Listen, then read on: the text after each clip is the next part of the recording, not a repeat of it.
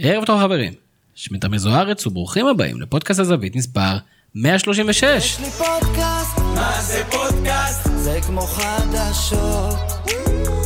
יש לי אדם פודקאסט. מה זה פודקאסט? שוב אתם מצטרפים אלינו לפודקאסט. הזווית, הפודקאסט של אתר הזווית, הזווית.co.il, כנראה הפודקאסט הביתי בתבל, אה, אדם מחפש, מסתכל, יפה, פגרת הנבחרת תפסה אותנו אה, כמו תמיד, לא מוכנים ולא קשובים, אבל איכשהו, למרות תוצאות ישנות, יש תחושה חדשה סביב הנבחרת, ובשביל להבין האם אכן כך הדבר או שהגזמנו, כינסנו לפה פאנל של אה, חובבי משחקי נבחרות.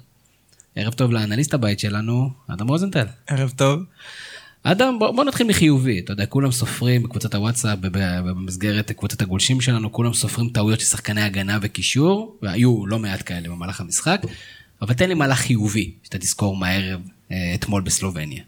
אמ, אני חושב שה-20 דקות מפתיחת המחצית השנייה, תכלס היו טובות מאוד התקפית, פתאום שלטנו במשחק, זה משהו שלא רואים בדרך כלל מנבחרת ישראל, ממש שליטה מוחלטת מפיגור, כל המהפך הזה היה, הרגיש כאילו זה הגיוני לפי מה שהולך במגרש, זה לא היה נגד מהלך המשחק, ממש אה, היה שינוי מערך, שחק... השחקן שנכנס קיאל נכנס ממש טוב למשחק, אה, פתאום שחקנים נמצאים בעמדות שלהם, אלחמיד נראה, פתאום יש מגן שמאלי, היה, ממש היה שינוי באיך שיצאו למחצית השנייה. אה, כן, מה שקרה אחרי זה, זה... אה, עזוב אותך, למה אתה מתעסק בדברים אחרים? אנחנו רוצים להיות חיובים, לפחות בהתחלה, אנחנו אחרי זה קצת נתעמק גם בדברים הפחות חיובים. עוד איתנו אה, נציג אה, מערוץ הספורט וחבר יקר יקר של האתר, ערב טוב למתן בכור. אהלן אהלן. מתן, חוץ מהבית הישראלי, יש עוד כמה דברים מעניינים שקורים כרגע באירופה. אה, תתן לי שמות של שתיים, שלוש נבחרות אה, שצריך לשים לב אליהן, לפני שנצלול ונבין למה צריך לשים לב אליהן. יש כמה שצריך לשים לב אליהן, אבל נתחיל עם ה... כאילו, בקטנה, מה זה בקטנה? אה, מי ש, שצריכות לעניין את, ה, את, את, את מי ש, שלא ממש מבין מה קורה בביבים של הכדורגל האירופי, וכנראה יצפה לראות ביורו הבא בין אם אנחנו נהיה שם או לא, את שתי הנבחרות הבאות, קוסובו ופינלנד, שאנחנו עוד אה, נגיע לזה בהמשך. כן, כן, אה, שתי נבחרות שגם מעניינות אותנו, גם כן מבחינת כל גם, מיני אנחנו שיקולי נגיע פנים. לזה, וזה כבר... אה, אתה אומר, כן. זה כבר למטיבי לכת, נראה מי בכלל שורד את נגיע ה-20 דקות. הראשונות. מי שישרוד, יש לנו תשובות לגבי פלייאוף הליגת האומות. כן, יש דבר כזה. עוד איתנו כרגיל מפיק הפודקאסט אה, ברק קורן, ערב טוב ברק. אהלן אהלן. אה, איך איך אתה יוצא מהמשחק אתמול? אה, הפסדנו לא? כן, הפסדנו. טוב, אז אה, בפרק הזה אנחנו אה, נעסוק בעיקר בנבחרת ישראל, אנחנו ננסה להבין קצת מה למדנו מהמשחקים, מה אנחנו יכולים לקחת אה, הלאה, אה, גם כן אם אנחנו מגזימים, אני קראתי לפרק הזה, הרצוג אני אוהב אותך, או שאני מגזים. ואני חושב שהרבה מאיתנו נמצאים בקונספציה הזאת, גם ציוץ שאני צייצתי אתמול, גם ציוץ נגדי שמתן צייץ, אז ככה שיש לנו, אני חושב, מספיק אנשים עם פרופורציות שונות בשולחן כדי לדבר על זה. אה, נדבר קצת על הסיכויים העתידיים באמת, האם אה, פלייאוף ליגת האומות, נדבר גם כן קצת על שאר הבתים. אה, ליגת האלופות, ליגת האלופות שבוע הבא נפתחת, ואחרי הטרפת בשנה שעברה יהיה מעניין טיפה לעשות איזה סקירה ראשונית לא בשלה של, הבת, של הבתים, ויש לנו גם ליגת העל, אם, אם נספיק, גם זה חוזר. אז אה, כבר אנחנו רוצים לעניינים, ואדם בוא, בוא נלך שנייה צעד אחורה, צפון, אה, צפון מקדוניה, כולנו יודעים, ידענו שזה הולך להיות משחק קשה. מקדוניה הצפונית. כן, ת- אוקיי. וכולנו אה, ידענו שהולך להיות משחק קשה, ועדיין הופתענו שהיה קשה. אמ, כן, זה איכשהו זה תמיד ככה, אנחנו מגיעים נגד נבחרת שיש לה יותר שחקנים ש... בסגל של אה, קבוצות מליגות בחירות, ויותר שחקנים שמשחקים בליגות בחירות, ויותר שחקנים שמשחקים, ואנחנו מצפים שאנחנו נהיה יותר טובים וננצח, ואז זה לא קורה ואנחנו מופתעים. אבל היינו יותר טובים. היינו יותר טובים, נכון, היינו, הגענו ליותר מצבים בגדול, שיחקנו טוב, זה, זה גם הרגיש כאילו, זה הרגיש משחק ש, שהיינו, היינו שם ושמטנו את זה, כאילו זה היה אצלנו ואיבדנו, ולא משחק שרדפנו אחריו ומשהו כזה, אה, אבל, אה, אבל זה, אבל גם במשחק הזה, כל הדברים השליליים בנבחרת וכל הבעיות של הסגל הם, הם פשוט באו לידי ביטוי. פשוט הגיע סגל במצב לא טוב, עם בעיה מאוד קשה בהגנה, ובלי פשוט חוליית הגנה אה, תקינה, וזה, וזה בא לידי ביטוי במשחק. זה, כאילו, זה, זה משפיע גם על, על החלקים האחרים, כי, כי הרצוג אה, כבר לפני כשמישהו התחיל, אז הוא אמר, אוקיי, יש לי בעיה בהגנה, אין לי שחקני מפתח בהגנה, אני לאורך כל הקמפיין, כל המשחקים, בעצם פותח עם שלושה בלמים. כל הסיפור הזה של השלושה בלמים, זה כי מבחינתו אין שני בלמים נורמליים שיכולים להחזיק את החוליית הגנה, ואפשר להגיד שקצת קשה להתווכח עם זה. כלומר, אתה שם לב לשמות ולאיכות של השחקנים שמשחקים בתפקיד הזה, ולאורך כל הקמפיין זה נקודת תורפה שחוזרת על עצמה וכל פעם אתה מבקיע וסופג בגלל טעויות של בלמים. אמ, ו- וגם פה, ברגע שיש לך מינוס שחקן בחוליות האחרות, וברגע שאתה משחק עם שלושה בלמים, שבסוף הגול הוא בגלל עבירה של אחד מהם במקום לא חכם, ואז שמירה לקויה ברמה של המצב נייח, אז אתה עוד פעם משלם על זה ש- ש- שזה המצב.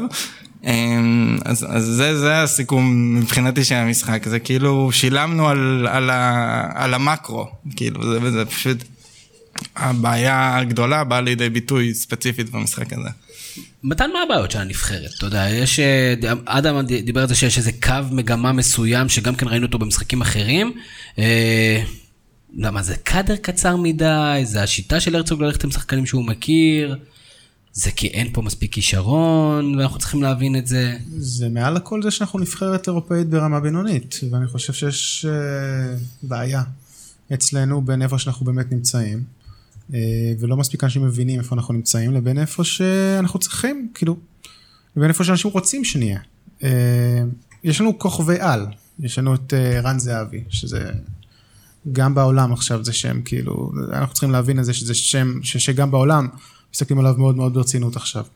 אה, יש לנו את סולומון שראינו, ראינו, ראינו משהו אחר, ראינו משהו שונה, ראינו משהו ש, אה, שהחצי שנה הזאת בשכתר עשתה לו טוב. יש לנו שחקנים שהם מאוד מאוד מעניינים.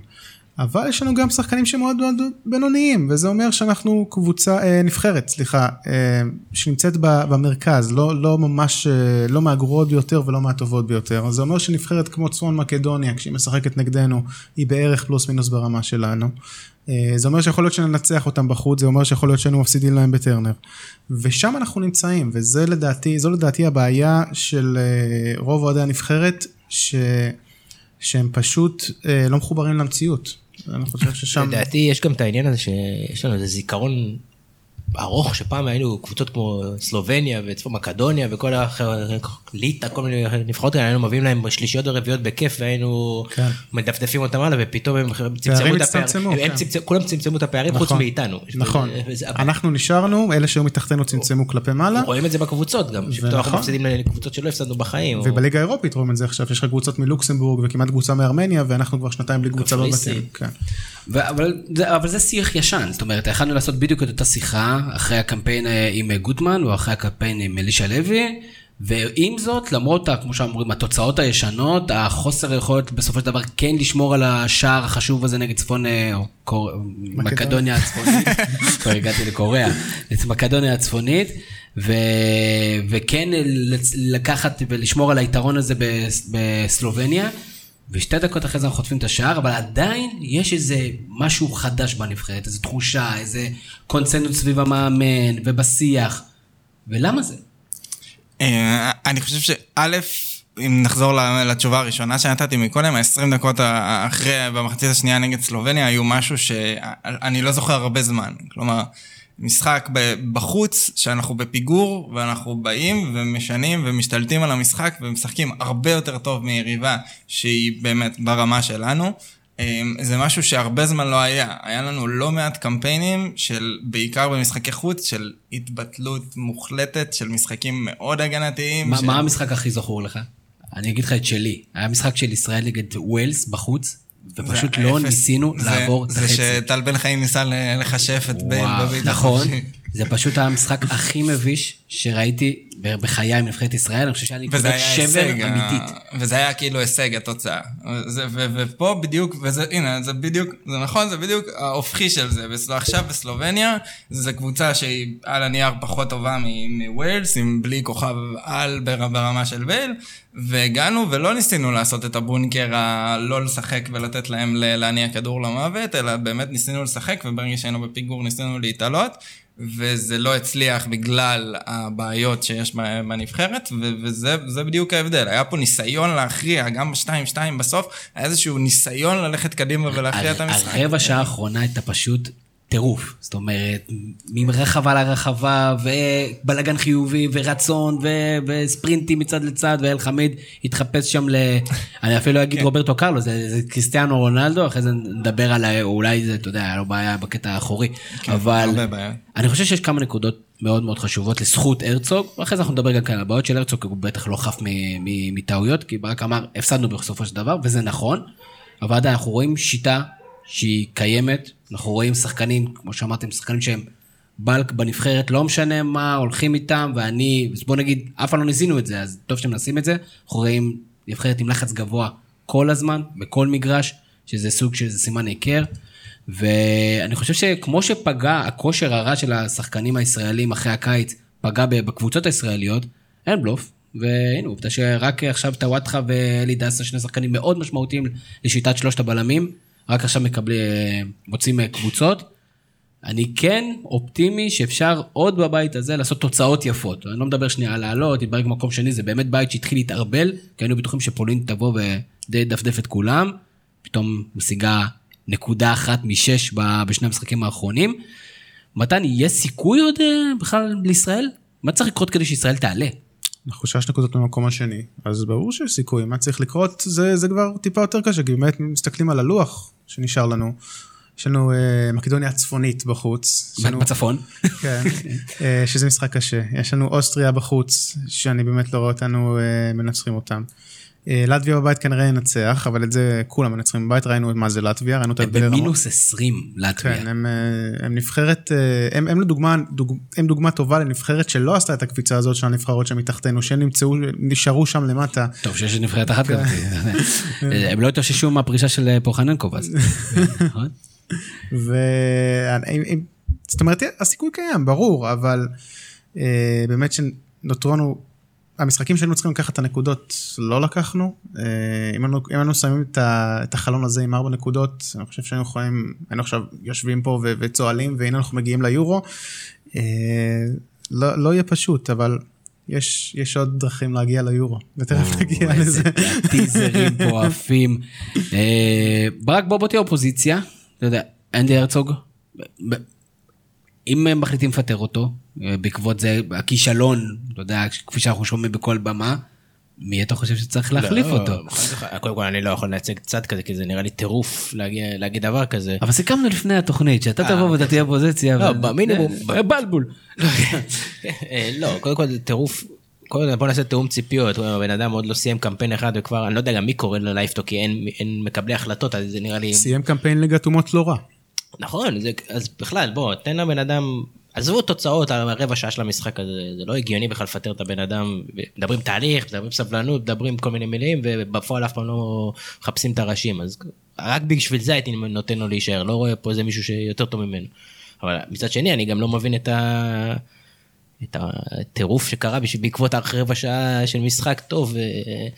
אה, חושב שזה- שהפסדנו. אני חושב שזה גם בגלל המשחק הטוב, וזה לא רק הרגע בשעה. הם- נבחרת ישראל עשתה מה שאני, אני מסתכל עליה בתור מכבי חיפה, מה שאני תמיד רוצה לראות מחיפה, ומה שכל אוהד כדורגל בסוף רוצה, את הלחימה הזאת ואת הרצון. זה לא, אין, תמיד אפיין אותנו, אפילו, תמיד רצו, אבל לפעמים היה נראה כזה בגלל שיטה, או לא משנה מה, נראה אפתיות, גם חיפה לפעמים תיקואים שלא קורה, אין הזדמנויות.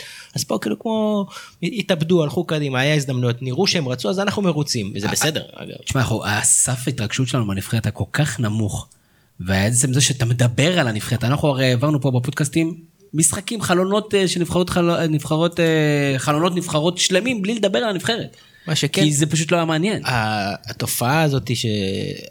קראו לזה מנטלי, כל, כל פעם קוראים לזה משהו אחר, אבל הקטע זה שאנחנו מפקיעים גול וחוטפים גול ישר אחרי זה, משחק אחרי משחק אחרי משחק אחרי משחק אחרי משחק. גם אתה לא יכול ללמוד כלום מהגולים האלה. זה, זה כדור שמגיע איזה מישהו שהפך את הכדור, אני, אני חייב גם להגיד איזה משהו. אגב, ו- ויש שיגידו שזה איזה, אתה יודע, משהו קרמטי שהרצוג חטף בדקה הזאת, בוא, זה- הוא לא צריך- בוא נגיד שהוא האחרון שצריך להיות מופתע מזה. אני פחות, מע- מעדיף פחות לתת אה, למעריץ אה, אייל ברקוביץ' פה את הבמה, אבל אה, בשורה התחתונה, אה, אני שמעתי היום, בוא נגיד, שלוש שמות אה, מרכזיים, שלושה שמות מרכזיים של אשמים בתיקו, כמובן את בירם קיאל עם הט- עם הטעות הטראגית שלו בדקה ה-90, את, אה, ואת צמד הבלמים, גני וטאה, שכל אחד לא חף מטעויות. אני רק חייב להגיד משהו אחד, שתמיד אנחנו נאשים את מי שהיה קרוב לאזור, אנחנו אף פעם לא נאשים את מי שלא היה באזור. ואולי היה צריך להיות באזור. אז לדוגמה בגול השני, אה? לא. אה, אה, יכול להיות, שנייה אני אתן רק את הדוגמה, בגול השני למשל הכדור הגיע לאמצע המגרש פחות או יותר, בדיוק מקום שבו קשר אחורי אמור לנקות את הכדור הזה ולצאת קדימה, לא משנה אם זה היה אמור להיות אה, נטחו או דור פרץ, לא חשוב מי, מי בין השניים, אבל הוא לא היה, מה שהוביל לכל הדבר המוזר הזה שקרה והגול, והגול שאולי זה באמת אה, אלחמיד שהיה, למרות שאני לא יודע, כי אני לא יודע בדיוק מה, מה המיקומים. אתם מסכימים שאלה האנשים? כי סך הכל, שוב, זה, זה גם מצחיק להגיד, כי חוץ מהשערים, הם היו בסדר. כאילו, היה משחק לא פשוט להגנה הישראלית. כמה דברים לגבי מה שאמרת, אז באמת אני שנייה רוצה לגעת באלחמיד, כי זה, זה באמת, זה, זה היה, אלחמיד היה הביטוי של, של כל נבחרת ישראל פה במשחק הזה, כי זה שאחרי שהעבירו אותו ל- להיות מגן שמאלי, האמת גם לפני, גם הגול הראשון הוא מאוד קשור לגול, אנשים לא שמו לב לזה, אבל אה, גם הגול הראשון, אלחמיד בעצם זה היה עוד ששיחקנו עם שלושה בלמים, שיחקנו בעצם אה, סוג של 5-4-1 במשחק הזה, כי וייסמן בכלל היה באגף, גם סולומון היה באגף השני, ואז בעצם אה, גם כשהחזקנו כדור היו רק שני קשרים באמצע, רק דור פרץ ונטחו. אה, ואז באחד ההנאות כדור, אלחמיד הרגיש שאין קישור, והוא עלה עם הכדור, עם הכדור לקו של, ה, של הקישור, של דור פרץ ונטחו, והוא ניסה למסור מסירת עומק מוגזמת מאוד ומאוד אה, יומרנית, זה לא הצליח, ובדיוק עשר שניות אחרי זה הוא לא חזר לקו בלמים, הוא היה בעמדה של קשר אחורי, ובעצם גם דגני וגם טאה ניסו, שניהם הלכו לצד שלו בהגנה, שניהם הלכו ביחד, שזה היה הזוי, לצד שמאל. פשוט מראה על חוסר תיאום, שראינו את זה לא מעט במהלך הם לא. הבינו שהוא יוצא לקו הקישור, עברו מקו 3 לקו 2 בהתקפה. שניהם לא קלטו מה קורה בהתקפה של סלובניה, ומזה התחיל הבלגן של, ה- של הכיסוי הרע של שניהם, וזה ששחקן אחד מנצח את שניהם במאבק, ואז הם שניהם מכסים ממש רע את המהלך, אבל זה היה המהלך הראשון של אלחמיד, ואז מחצית שנייה הוא הפך להיות מגן שמאלי, ואז באמת התחיל כל המהלכי אה, דריבל המוזרים האלה, שהם היו מאוד, אה, מאוד יפים, כל מיני אה, עקבים, יציאה לזה, דריבל, מוסר בתוך הרחבה, באמת לאלחמיד יש את זה, הוא, הוא עושה את זה. גם בתור בלם הוא עושה את זה, גם בתור מגן, גם בסלטיק הוא עכשיו משחק מגן, הוא עושה את זה, יש לו את היציאה הזאת עם, ה, עם הכדור, אבל זה היה ממש הביטוי של, של כמו נבחרת ישראל, הוא שיחק כל כך קדימה, שהוא לא שם לב, גם כשהובלנו כבר, וכבר השגנו את, ה- את היתרון, הוא עוד פעם עלה קדימה בתור מגן שמאלי, ו, והגול, הש, השוויון שלהם, הוא פשוט לא היה בהגנה. הוא פשוט, ה, ה, הוא פשוט לא היה, הוא היה עם הפנים לכיוון השער שלנו, בזמן המסירה לשחקן שעומד בעמדה שהוא אמור לכסות, בזמן שאנחנו ביתרון. זה משהו שלא אמור לקרות ב- למגן ב- בדקה כזאת, במצב כזה של המשחק. אתה אמור להבין ששנייה, כבר השגנו את היתרון, אתה לא צריך לעשות את היציאות המוגזמות האלה. אתה יכול שנייה לעמוד בקו, ב- בקו ארבע כמו שצריך בהגנה, ולכסות את השחקן שלך, זה התפקיד הראשון שלך, לפני הלהשיג את העוד גול, וזה בדיוק ה-all in שהנבחרת הזאת הייתה. היא הייתה באיזשהו טירוף כזה, של אנחנו, בדיוק, אנחנו על הגל הזה, והשגנו את ה... הצלחנו להשיג את זה, ואנחנו פתאום משחקים יפה, ופתאום משחקים זה, והוא לקח את זה לקחו את זה צעד אחד קדימה. ולדעתי זה גם, זה גם קשור בסוף לטעות של בירם קיאל. גם בירם קיאל סך הכל נכנס למשחק מצוין, הוא, הוא הוביל כדור מצוין, הוא עשה המון מהלכים מאוד יפים מאז שהוא נכנס למגרש, והוא היה חלק מאוד גדול בשינוי במשחק, וזה קצת עלה יותר מדי. זה, זה, זה בדיוק המשחק הקיצוני הזה של לנסות ל- לעשות את המקסימום ולנסות להשיג את הגול. בסוף כדורגל הוא לא סתם משחקים אותו לפעמים קצת אה, תשכח. סולידי. אל תשכח שגם אנחנו קיצוניים, לא, אנחנו פה, אבל בכלל, אה. מחפשים את הראש, מחפשים את האשם, ולא בהכרח תמיד יש את הראש האחד הזה שהוא אשם. אז עכשיו זה קיאל, אבל אה, מצד שני... לא, לא, הנה, ניסינו לאסוף עכשיו עוד, חתם, ואיזה אנחנו אנחנו אוספים, אנחנו אוספים עוד. אבל אם, קיאל וחתם לא משחקים, בדיוק. בגלל הרמה של הנבחרת שלנו, שפה, זה הרמה שלנו, זה מה שאנחנו, זה מה שאנחנו שווים, מישהו אחר היה משחק, מישהו אחר היה עושה את הטעות הזאת או את השטות הזאת, כי זה, זה, זה, זה, זה מה שיש לנו. מעולה, אז אני רוצה להעלות שנייה את הנקודה הזאת, כי גם זה שיח שמתנהל.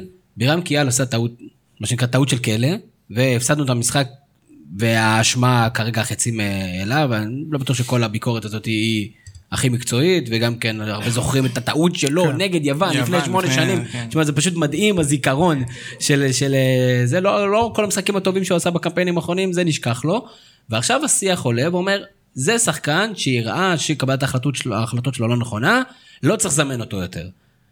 מה מתן בכור, שעוקב קצת אחרי ליגה האנגלית, וקצת מכיר את הרמה של הכדורגל הישראלי, וגם אוהב את הכדורגל הישראלי, מה הוא חושב על החלטה של מי שאין לו את רמת קבלת ההחלטות, שלא יהיה בנבחרת. אז מי כן יהיה בנבחרת? זה מה שאני אענה למי שאומר לי את זה. השחקן של הסוכן שאומר את זה. יפה, יפה. אני, אנחנו לא במצב של לוותר על בירם קיאל, עם כל זה שהוא עשה טעות נוראית אתמול, אנחנו לא שם, ואין, אין... ואני חייב לא להגיד עוד איזה הגנה על בירם קיאל. בירם קיאל עשה טעות.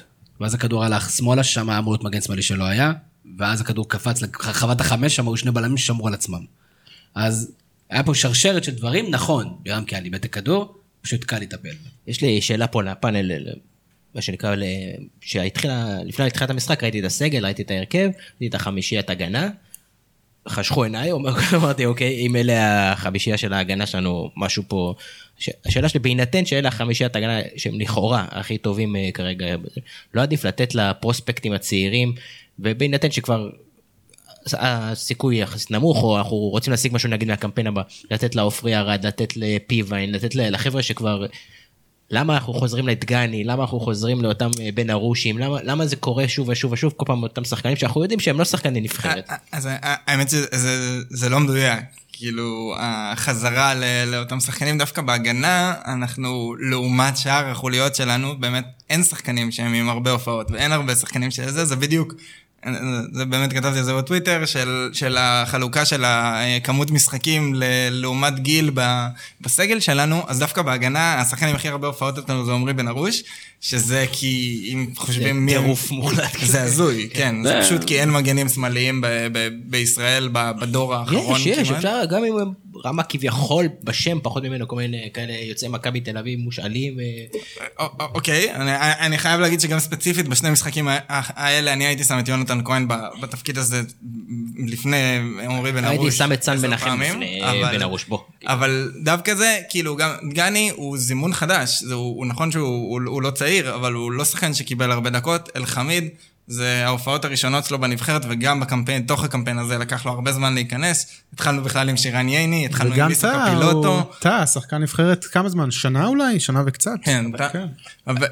בסוף, אתה יודע, אתה ואלחמיד זה פשוט, זה זה הבלמים שלקחו פה אליפות לפני שנה וחצי. זה זה השחקנים שיש לך. ודגני, למה דגני פותח? דגני, פותח, דגני ספציפית פתח, לדעתי, דווקא בגלל ה... זה שזה יישמע הזוי, כי, הוא, זה, כי זה משהו בולט לפעמים שהוא עושה לא טוב, אבל דווקא בגלל היכולת שלו עם הכדור. הוא כביכול היה על למסור- על תפקיד אה, שרן ייני ב- בשלישייה כן, הזאת. הוא, הוא, הוא דווקא, הוא שחקן שכן יודע למסור קצת מסירות ארוכות, כן שחקן שיש לו נגיעה טובה עם הרגל, זה, זה, אבל אתה יודע, בסוף, אוקיי, אז, אז, זה בדיוק אותה שאלה כמו זה, אוקיי, הוא חושב שדגני מתאים, שהוא השחקן הכי טוב כרגע מבחינת הבלמים שלנו, אז תגיד, אוקיי, אז מי במקום? פרי ארד, רז שלמה, פיבן, זה לא שחקנים שהם באמת יותר אין טובים. בעיה, אבל אם אתה מצהיר מראש, אתה שם את החבר'ה האלה בידיעה שאתה מגדל אותם בשביל העתיד, זה כבר משהו אחר, זה הסתכלות אחרת מאשר לשים כביכול את השחקנים הכי טובים, ואז אתה יכול לבקר אותם. אז אני חושב, אז אני חושב ש, שהגישה של הרצוג מבחינת הניהול סגל היא שהסגל הרחב באמת יש בו מקום לשחקנים צעירים רק כי הם צעירים, כלומר זאת ההזמנה של רז שלמה עכשיו לסגל, זאת ההזמנה של אילון אלמוג בשנה שעברה.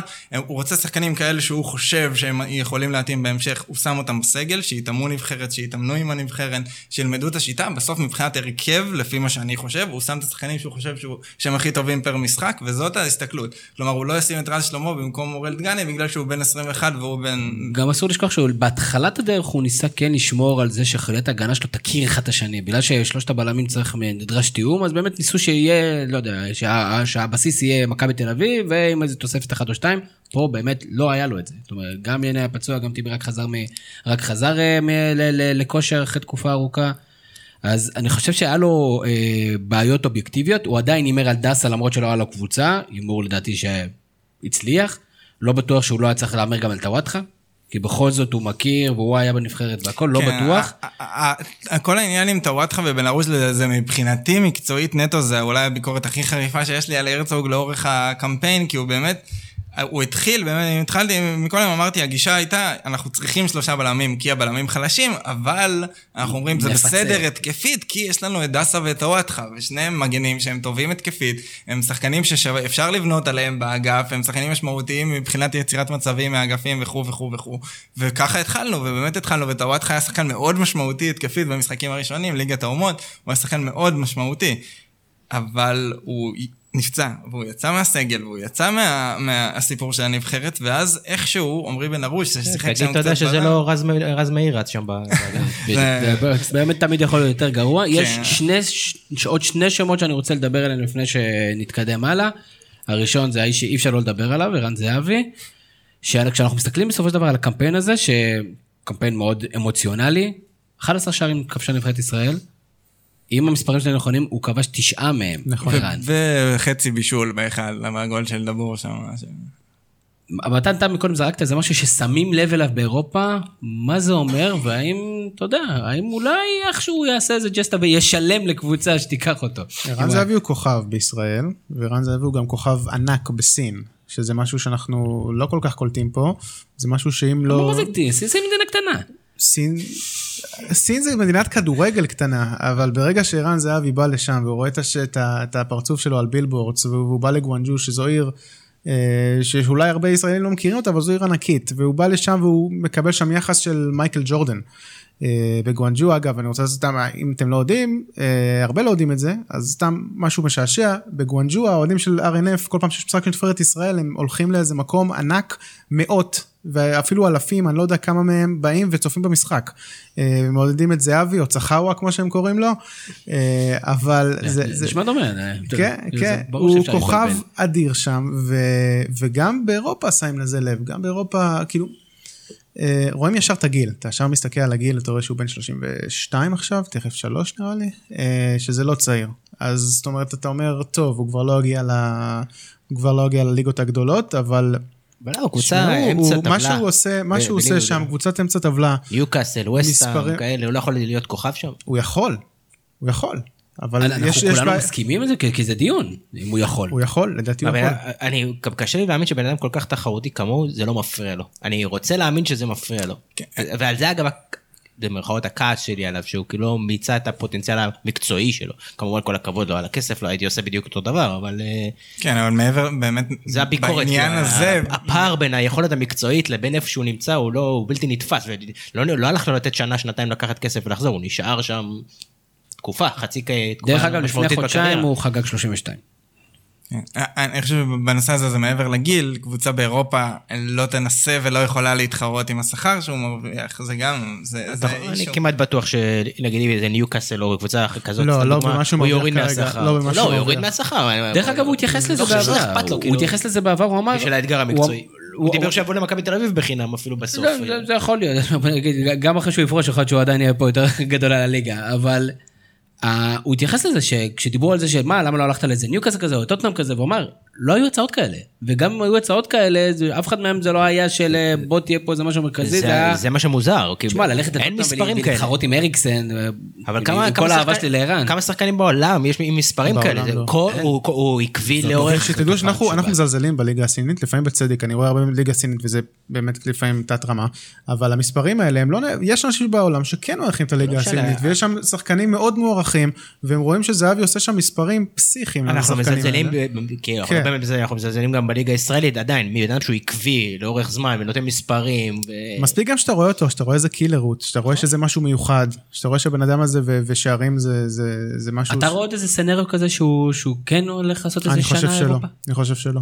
אני חושב שהוא יישאר שם, והוא אה, לדעתי גם הקבוצה שלו מזעזעת, אז הוא חייב שם להתפתח בתוך סין, אולי לקבוצה יותר טובה, אבל אני לא רואה את זה. אני שואל אותך באמת, זה כאילו- כאילו כאילו אני מבקר אותו אבל זה לא מביקורת זה סתם זה באמת אני תוהה אם הייתי זהב זה לא נחשב מבחינת טרגדיה מקצועית כלומר הוא יום אחד בגיל 50 עזוב הוא יישב הוא יישב על מיטת כסף בסדר הוא יישב כמו בשובר שורות ככה יישב אחורה על מיטת כסף שלו ויסתכל אחורה ויגיד fuck יכלתי להיות באתלטיקו מדריד לא יודע יכלתי יכלתי ויכלתי להיות טוב שם. אז- אז הוא שוב, יאמין בזה והוא יגיד שוב, לכולם שהוא יכל. תראה, אנחנו כולם פחות או יותר מחזיקים אותה דעה, חוץ מאדם. שאדם עושה פשוט כל מיני סימנים עם הראש כזה של כאילו, על מה אתם מדברים. ובאמת אני רוצה לדעת האדם, האם ערן זהבי, עזוב לא ערן זהבי שבן 32, ערן זהבי שהיה בן 28, ועשה קמפיין מוקדמות ליגת אלופות לשחקן הכי גדול שהיה פה. שאלה, האם אותו שחקן, שאין לו דריבל, מישהו בקבוצת הגולשים שלנו כתב, מה זה, הוא לא יודע לעבור שחקן. נכון, הוא לא יודע לעבור שחקן, הוא לא יכול לעבור שלא. שחקן, הוא גם לא צריך לעבור שחקן. אבל יש לו בעיטה משוגעת, והוא קילר וקור רוח, ותנועה ללא כדור, מהטובות שראינו, אה, אובייקטיבית, מהטובות שראינו. ואתה, אדם, רוצה לספר לי שהוא לא יכול לה- לה- להשתלב בליגה חזקה באירופה. אני לא נחרץ כמוכם שהוא כן. א', אם תחזיק, קודם כל זה שחקן שפרץ בגיל מאוד מאוחר, שעשה שינוי מאוד מאוחר בקריירה שלו. בגיל יחסית מאוחר, אני לא חושב שהוא מאוד מאוחר, יחסית מאוחר, הוא כבר קורא הרשתות איזה 7-8 שנים. אה, קצת פחות, ב- בסדר, מאז סוזה, מאז שהוא חזר, אה, סבבה. עזוב, בסדר, נכון, אבל... הוא בוא- רב- בוא- הוא רב עם עצמו. כן. בוא- הוא בוא בוא מפחד נמשיך. ממך פשוט. אני לא, אני באמת לא, שואל, ממש כי- לא. כי אני מעריך את הדעה אבל שלו. שנייה, אבל בוא, בוא נמשיך שנייה גם עם הקו שאתה התחלת. אותו קמפיין מוקדמות היה באמת משהו מופרע, וזה באמת היה, זה, זה, היה, זה מאוד דומה לקמפיין אה, יורו עכשיו, אה, מהרבה בחינות, אפשר לדבר עליו, על איך הוא מתפקד בו. נלך שלב אחד קדימה, שלב הבתים של ליגת האלופות באותה עונה. ערן זהבי בליגת האלופות היה זוועה, הוא, הוא לא עשה כלום. כלומר, ואם אנחנו עולים את הדרגה הזאת, ונכון, הוא היה בקבוצה לא כזאת טובה, שלא כל כך ניסתה לשחק כדורגל, שהייתה מאוד בגישה של נבחרת ישראל עד הקמפיין הזה, מבחינת ההתבטלות ומבחינת הלא נס, לנסות לשחק כדורגל.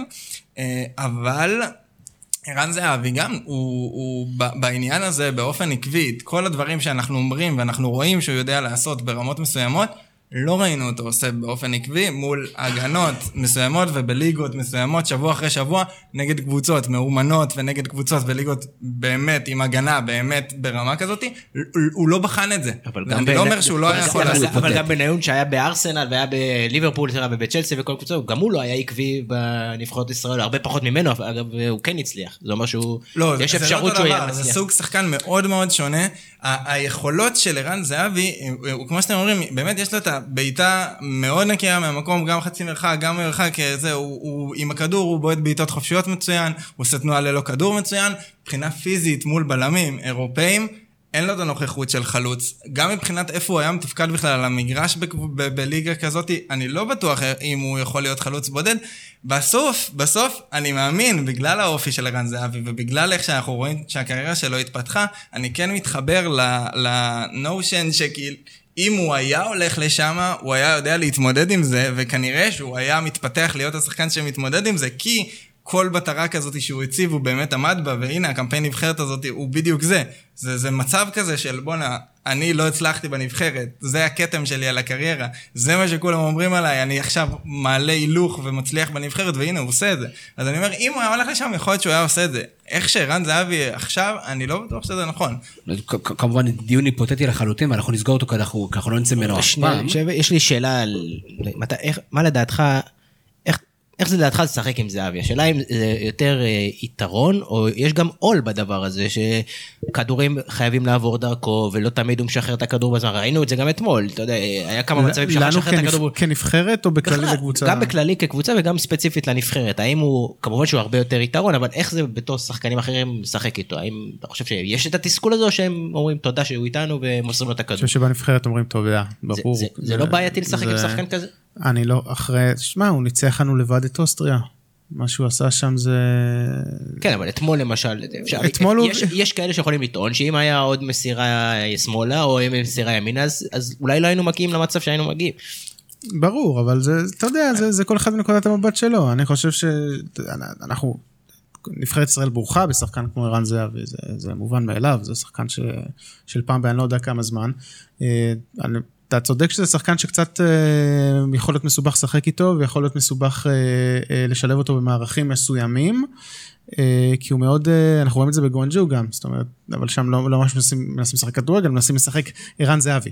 אה, אז כן, אני, אתה יודע, זה כל אחד מה שהוא חושב, אני חושב שזהבי הוא ברכה. בדקה 88 הוא היה חייב למסור אה, לדאבור, אני לא לא בטוח שדאבור היה בהכרח במצב יותר טוב ממנו, כי זה היה קצת פינה, אבל היה צריך למסור לו בעיניי, ועם זאת, מישהו חשב בכלל שהוא יבעט בשער? לא, אז זה בדיוק זה, לא, אני חושב שדווקא במקרה הזה, כאילו, אי אפשר לבוא בטענות לזהבי על זה שהוא לא מוסר, כי אם הוא היה מוסר במצבים האלה, שאתה בא אליו בטענות, הוא לא היה ערן זהבי, הוא לא היה כובש את ה-35 שערים ב- בעונה, ולא היה זה. הוא חושב על הבעיטה, הוא חושב על איך הוא מבקיע, זה, זה הסגנון של השחקן, זה והוא גם-. והוא גם שם את הדברים האלה באחוזים אני רק אומר גבוהים. שזה יכול להקשות על שח- על ס- סוג מסוים. של שחקנים לשחק עם שחקן כזה. ברור, ברור. לעומת, בנבחרת הזאת אני חושב שלעומת רוב השחקנים שבאמת יש להם את היתרונות ויש להם את החסרונות ואפשר להתווכח עם היתרונות והחסרונות אם הם מאוזנים ולאיזה כיוון זה, שכמעט על כל שחקן בנבחרת אפשר ל- ל- ל- לעשות את הדבר הזה. ה trade off במקרה של זהבי, במיוחד בקמפיין הזה, הוא ברור שהוא לכיוון החיובי. כלומר, זה, יש שם אוסף של שחקנים שעד עכשיו הם בעצמם לא הצליחו להתעלות ולהראות את הצד החיובי שלהם יותר מהצד השלילי באופן עקבי, שגם כשהם עשו את זה בקבוצות, גם נתחו, גם קיאל, גם שחקנים שהיו בק- בקריירות מאוד יפות והם לא הצליחו לעשות את זה, זהבי כן מצליח. ואחד מהשחקנים האלה, שהוא כמובן חייב להיות גם כן בדיון בעיניי, זה מונס דאבור, שהליגיונר הבכיר שלנו, שחקן ששילם עליו סכום בלתי ייאמן של 15 מיליון יורו, והוא עדיין לא, לא שם את הוא האצבע גם שלו. בסיטואציה מס- עזוב, מנטלית, הוא בסיטואציה לא קלה. ש- אבל גם כשהוא היה במצב מנטלי יותר טוב וכבש בצרורות, עדיין בנבחרת לא, פשוט לא. כן, למרות שעד עד הרצוג הוא לא באמת קיבל את המקום בהרכב, שזה זה גם אפשר להאשים אותו ברמה מסוימת. אגב, זה הוא גם לא- אותו הקשר לשיחה הקודמת, שזה לשחק עם זהבי, זה לא תמיד קל. לא תמיד הוא מקבל את אותו כדורים שהוא מקבל במקומות אחרים, לא תמיד הוא הכוכב, הוא אפילו לא קרוב להיות הכוכב. זה, זה בדיוק זה. כן, זה, זה אחד מהדברים, מצד שני דאבור שיחק כמה משחקים בלי זהבי, וכאילו... היו הוא לו מאוד גם מתקשה. משחקים לא רעים. היו לו משחקים לא רעים ל- לדאבור. אה, או- נראה לי גם עוד שחקן שכזה, קצת במשחק בעיקר נגד אה, צפון מקדוניה, ולא התייחסנו לזה, מנור סולומון סוף כל סוף בא לנבחרת. זה זה משהו של... אני לא חושב שהוא סוף כל סוף כאילו בא בן 42. לנבחרת. לא, לא, כי... אני חושב שהוא השתפר, הוא פשוט הוא- השתפר. חצי שנה הזאת בשכתר, אלון מזרחי אחרי ניס. קצת. לא, באמת שכשהוא היה בליגה, ולפני שיצאו וזה אמרו, מה, מה זה הסכום הזה, מה רואים השחקן הזה, שזה, עכשיו הוא הגיע, שמו אותו בהרכב. כבר כמה... אנחנו דיברנו פה בפודקאסט, אני לא זוכר אם אתם זוכרים, על כמה חשוב שהוא יעוף מישראל כבר, ולא משנה לאן, אמרנו בנפיקה ב', אפילו אמרנו לו פשוט תברח מפה, לך תלמד כדורגל ברמות הגבוהות. האחרון שזה הוא כזה, תמיד שואלים, תמיד שואלים במחלקת בנבחרת, וזה זה נתחו. וזה גם, אתה יודע, בביברס נתחו, אני, חושב ש... האם הגול כאילו- מתחבר- אני, אני, אני חושב שגול קצת מסמן איזה משהו, כי מצפים ממנו לשים גולים, אני לא חושב שמישהו מצפה מביברס נתחו. הוא מקבל טונות כן של ביקורת. ומאמן אחר מאמן אחר מאמן אחר מאמן, הוא תמיד שחקן פותח מפתח. בגלל שני דברים. לדעתי בגלל שני דברים מאוד ברורים. א', אין ספק לי שמבחינת שחקן הוא איכותי הרבה יותר מכל אופציה אחרת, ואמיתית, הוא באמת רוב המשחקים לא מספק את הסחורה. ולא הצליחו להכניס אותו לסיטואציה הנכונה, לתפקיד הנכון, אולי אנחנו לא הנבחרת מבינים מה בכללותה הייתה מצפים ממנו, גרועה. אם מאמן שם אותו שוב אחרי שוב אחרי שוב. שוב, אולי. כי, כי מבחינת שחקן 50-50, אני, אני לא חושב שהוא בין הטובים שהיה בנבחרות ישראל בעיניי, כשחקן. 50-50 נתחו- נתחו הוא, זה הוא קצת- שחקן מדהים. זה קצת לא הוגן, כי הוא לוקח על עצמו, זה מצחיק, הוא לוקח על עצמו בנבחרת יותר ממה שהוא לוקח על עצמו בקבוצות שהוא משחק בהן. אה, אז, ושופטים אותו כל כך קשה על עבודה שהוא עושה, על עבודה כפולה עם מה שהוא עושה בקבוצות שלו, שזה, ש, שזה פשוט, זה מצחיק, זה מצחיק אפילו עצוב. בוא, בוא נדבר שנייה על הסיכוי, אתה יודע, פלייאוף הליגת האומות. אוקיי, פלייאוף יורו 2020. כן. עזוב, כן, הגענו שם דרך ליגת כן, האומות, כן. אבל צריך לשנות את ה- את הפאזה אוקיי. באיך לקרוא לזה. אז בוא, בוא אז פלייאוף- תדריך אותי. פלייאוף, כן. יורו 20. אוקיי, אז יש 24 עולות, אוקיי? בוא נעשה את זה, אוקיי, עכשיו להתרכז, כל מי שמאזין לנו, תוציאו הכל מהראש. יש את התמונה הזאת שהבן אדם הזה שעורכים לו הרבה דברים בראש כזה, בדרך חתונה. אנחנו ננסה. ללכת על הכי קל שיש. אה, אז יש לנו 24 עולות ליורו, נכון? עד כאן. עד כאן, 24 עולות ליורו. 20 עולות מ- מהבתים, שלב הבתים שיש לנו עכשיו, מקום 1 ו-2, כמו בבית שלנו ובכל הבתים האחרים, מקום 1 ו-2 עולות ליורו, נכון? 20 נבחרות. כן, כן. יפה, כן, כן. עכשיו, יש לנו את, uh, בליגת האומות, שסיימנו את הבית במקום השני, נכון? כן, סיימנו כן, את כן, הבית כן, כן, במקום רק. שלוש קבוצות. הם חילקו את כל הנבחרות של אה, וופא, מ-1 עד 55, ונתנו להם uh, מיקום. Uh, ארבעת הראשונות היו הנבחרות שהלכו לגמר ליגת האומות. זוכרים את זה? שפורטוגל. זכתה? נכון. כן, יפה מה מאוד. שלא נתן לה כלום. נתן לה גביע. נתן לה גביע, אולי קצת כסף, אבל כן. לא נתן לה שום דבר, שום זכות על- על על- על היורו. נכון. אוקיי. נכון.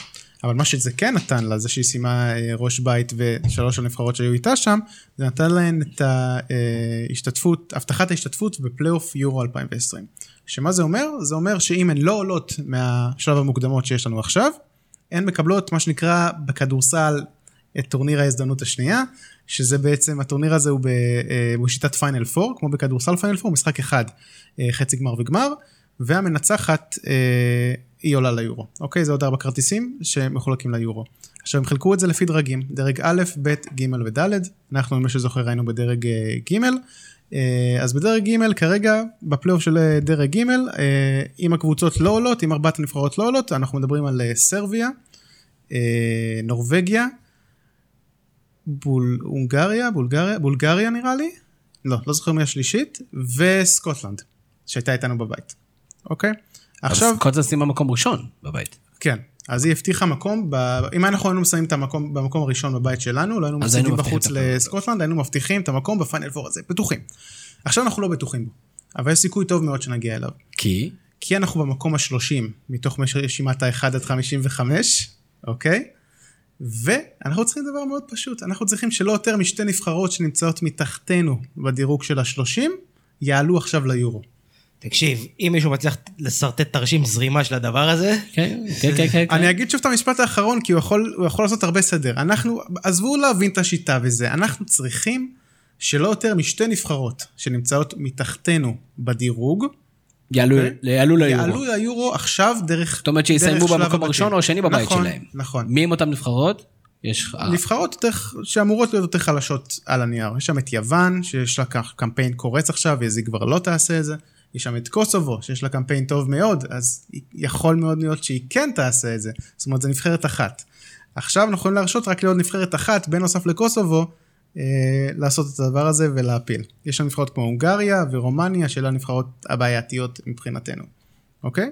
אה, מה שאומר שעכשיו, בשבוע, במחזורים הקרובים של אה, מוקדמות היורו, אנחנו הולכים להסתכל גם לבתים אחרים ולראות תוצאות אחרות. אה, שזה יהיה קצת מוזר וזה קצת מטומטם בעיניי, כל השיטה הזאת של, של וופא היא... אה, כן, אז- אני אני חושב שזו שיטה גאונית. כן, אתה אוהב את זה? אה, קודם כל, כי אם אתה אף אחד לא מבין מה אתה עושה, אז אתה יכול לשנות כל הזמן. בדיוק, אתה יכול לעשות קצת- כמו החוקים בכדורסל. מכריז בסוף כן, מי שאתה בא לך עולה. בדיוק.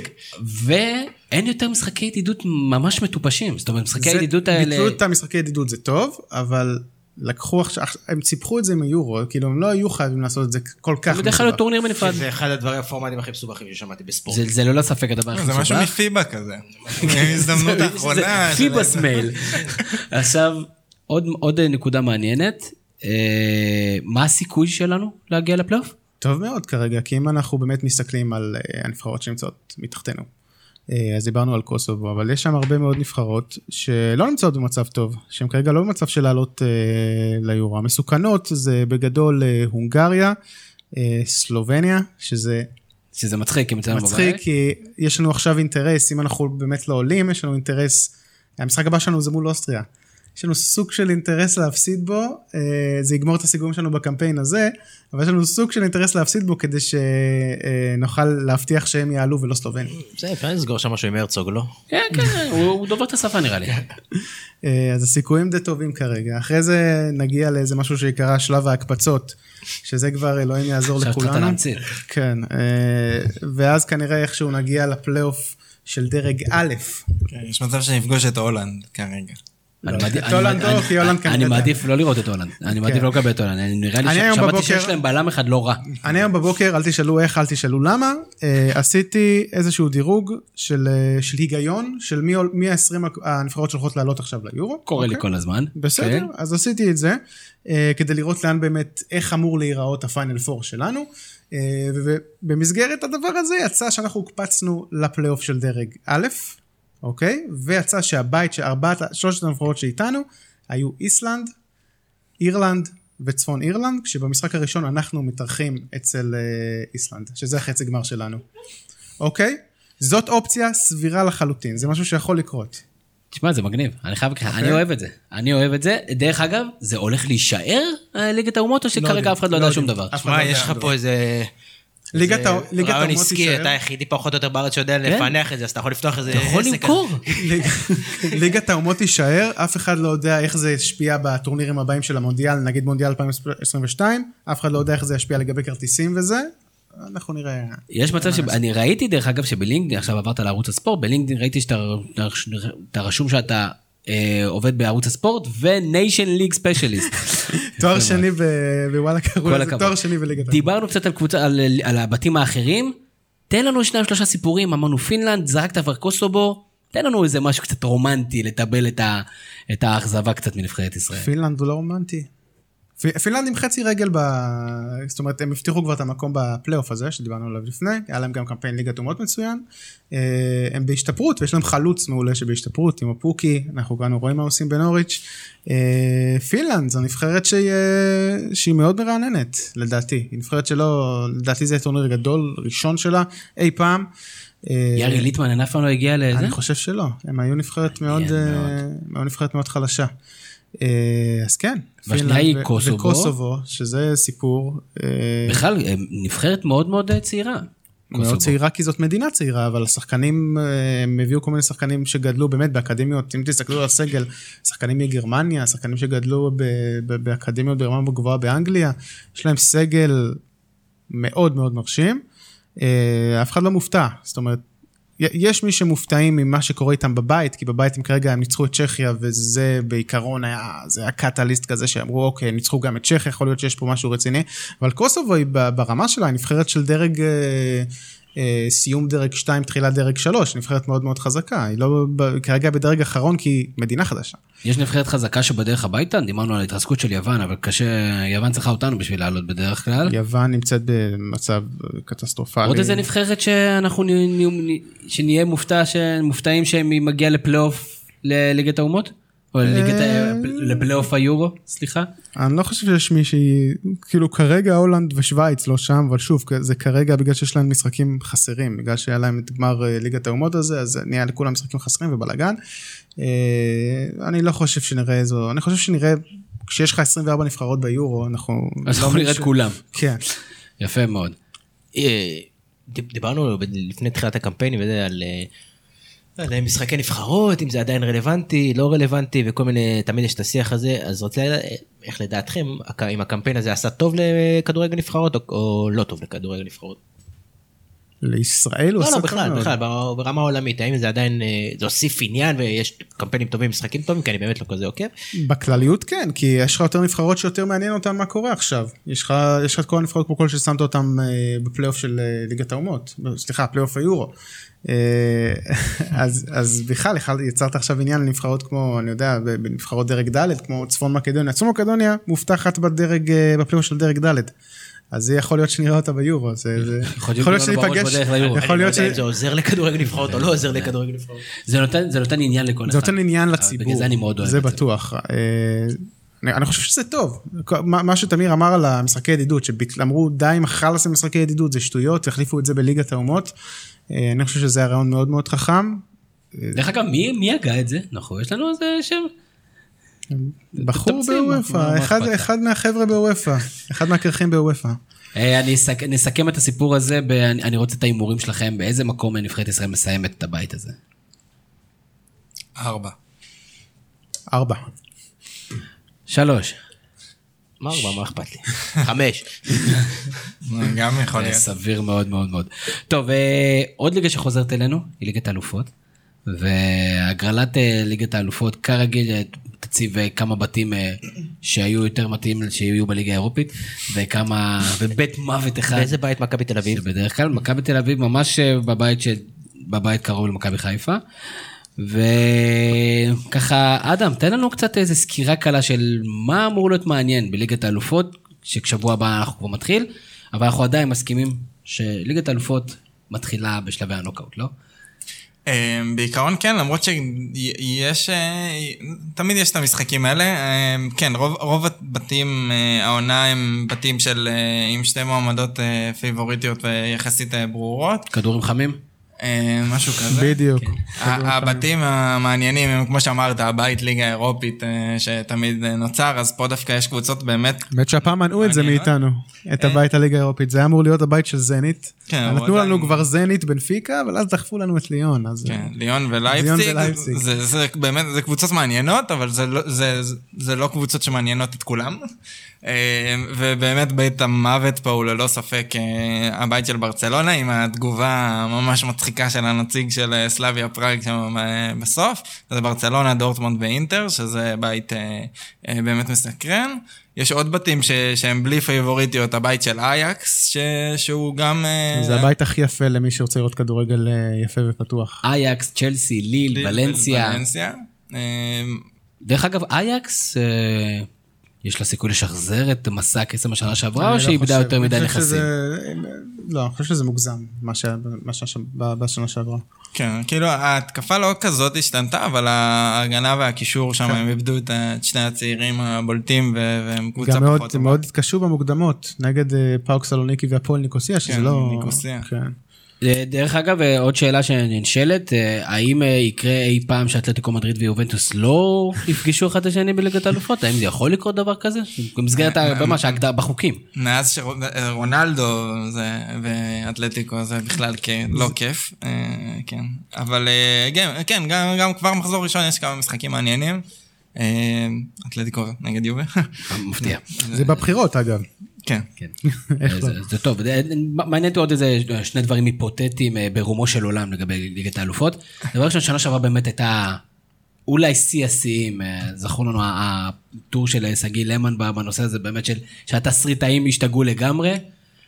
אתם, כחובבי כדורגל אירופאי, הארדקור, הרבה יותר מברק ואני, אתם אוהבים את הטירוף הזה, או שאתם מעדיפים, תן לי את הקבוצות הגדולות, שיפגשו אחד את השני, קצת פחות ור, תן לי סיטי נגד ליברפול. איך אתה מתן? עם הטירוף הזה? כי אני שומע משום מה. גם דעות אחרות שאומרים, תשמע, זה זה יותר מדי, זה מוגזם. מבחינת מה? מה מה ש- שהייתה- הדרמטיות אקסטרה שהביאו בסופו של דבר איזה כמה קבוצות. זה אה, כיף, זה כיף שכולם גם נכנסים, אה, אתה יודע, זה חיבר גם המון אנשים, מה שקרה בשנה שעברה, חיבר או מחדש, או, אתה יודע, תמיד הייתה מחשבה ש, שכל רגע כזה שאני רואה, אני כזה אחרי שתי דקות חושב, וואלה, עכשיו איזה ילד בן חמש יושב מול הטלוויזיה עם אבא שלו ורואה את הטירוף הזה, ו- והוא מתאהב בכדורגל, אז אני, אני מת על זה, זה, זה, זה רגעים ש... אתה יודע, בשביל זה אנחנו, זה למה אנחנו אוהבים כדורגל, זה כמה כשזה קלישאתי וזה זה, זה שטותי, אלה הרגעים, אלה העונות שאנחנו בסוף הכי נזכור. ועוד משהו שמעניין אותי האדם, וזה עוד שאלה עוד יותר היפותטית, כי אנחנו מדברים הרבה על כדורגל ישראלי, ועל למה, למה כדורגל ישראלי מאבד אוהדים, ולמה הוא מאבד את, את התשוקה, ו, ולמה אנשים פחות עוקבים ויותר עוקבים אחרי ברצלונה וריאל מדריד. בסופו של דבר, ריאל, אה, ריאל מדריד, בסופו של דבר, ליגת האלופות, זה ליגה שבה יש את כל הכוכבים הכי גדולים, הקבוצות הכי גדולות, זה לא גורם לכך שזה מקטין בטירוף את כל שאר הליגות ואת כל שאר הכדורגל באירופה, כי הנה, יש שם את הטייטנים האלה, נפגשים בכל שבוע, וכולם רוצים רק לראות אותם, ובסופו של דבר זה מוריד מה, מה, מהכיף של ללכת ולתפוס מסמרים במגרש בקריית אליעזר. אמ, יחסית לישראל, אני מאמין שכן יש את ההשפעה הזאת, כלומר, יש לא מעט אוהדי כדורגל זה בישראל כל שהם, כך נוצץ. שהם אוהדי רק כדורגל אירופאי ורואים רק את המשחקים רואים את זה בדור. הצעיר אגב עכשיו, המון בדור הצעיר, המון חבר'ה, הילדים בני 10-12 כזה, הם אה, יותר הולכים לכיוון. כן, אנחנו זה- רואים, זה- זה בסוף, לפי זה ה- הסקרים, הקבוצה הפופולרית ביותר בישראל היא ברצלונה. ברצלונה, כן. זה, זה נכון, זה מי שאוהד highlights ומי שאוהד את הטופ של הטופ, אז ליגת האלופות זה המקום אה, אתה לראות. שואל אה, הפועל- אוהד הפועל פתח תקווה. ואתלטיקו מדריד, כן. אה, אבל רואה, יש כאלה, מתחברים לרגש, אתה רואה לא, ליגה ג', ליגה ב', הליגות הנמוכות. תשמע, זה, זה באמת בלתי ניתן להשוואה, כי אתה רואה משחק כזה של טוטנאם נגד סיטי, או אה, באמת ריאל מדריד נגד ברצלונה. נכון, זה, זה אני חושב לא דומה לשום דבר אחר. אני, אני חושב שכאילו, התחלתי דווקא, בישראל זה כן, אני חושב שבאירופה ובהרבה מדינות ש, שהכדורגל המקומי הוא משהו שהוא מאוד חזק, אני, אני חושב שזה לא, אני חושב שיש, גם גרמניה זה מדינה שהיא עם תרבות כדורגל מאוד uh, מקומית, והקבוצות אוהדים, וכל התרבות של הכמות אוהדים שמגיעים למגרשים, וזה שגם קבוצות קטנות מביאות, וגם אנגליה, ליגות נמוכות ודברים כאלה, זה דברים שמנסים לשמר דווקא את, ה, את ההפוך מהכדורגל המודרני, ושם... אני חושב שדווקא ה- לשחק מול קבוצות מקומיות ומול ערים שכנות ודברים כאלה זה משהו שעדיין הוא מאוד חזק ועדיין מאוד שומר את, ה, את האוהדים לאהדה המקומית ולעיר ולכדורגל שהוא היותר, אה, אה, פחות מודרני ויותר אה, בא מהכיוון הזה. ו- ודווקא הרבה שנים היה דיבורים, כאילו העונה הקודמת קצת משכיחה את זה, היה הרבה טענות על הפורמט של ליגת האלופות, וזה שדווקא הולכים לכיוון של סופר ליג, ושלמה בכלל צריך את הכוכב האדום ודינמו זאגרב ואת כל הקבוצות האלה ב- בליגת האלופות, למה זה לא רק ברצלונה נגד סיטי, נגד יו ונגד ביירן. כי אם כבר, זה להארדקור, דיברנו על זה, שלב הבתים הוא הרבה פחות מעניין. משחקים בכסף. אז, אני חושב שהאמת איפשהי באמצע, ויש מקום לכולם לאור כדורגל. שאלה אחרונה של ליגת האלופות לפני שעוברים לליגה המרגשת שלנו. מדברים על זה כבר שנים, כאילו, השאלה הזאת חוזרת שנה אחרי שנה אחרי שנה אחרי שנה, אבל כל פעם זה חוזר מחדש, אז אני שואל את זה שוב, האם שוב אנחנו הולכים לראות ליגת האלופות של... שמסי ורונלדו הם השליטים העליונים והבלתי מעורערים בליגה הזאת, או שאנחנו כבר בסוף של הקריירה, בסוף של התקופה הזאת והכוכבים החדשים הולכים לתת את הטון. אני חושב שאנחנו עוד לא שם. כלומר הם עדיין אה, כן. השליטים הבלתי מעורערים של הליגה הזאת. כן.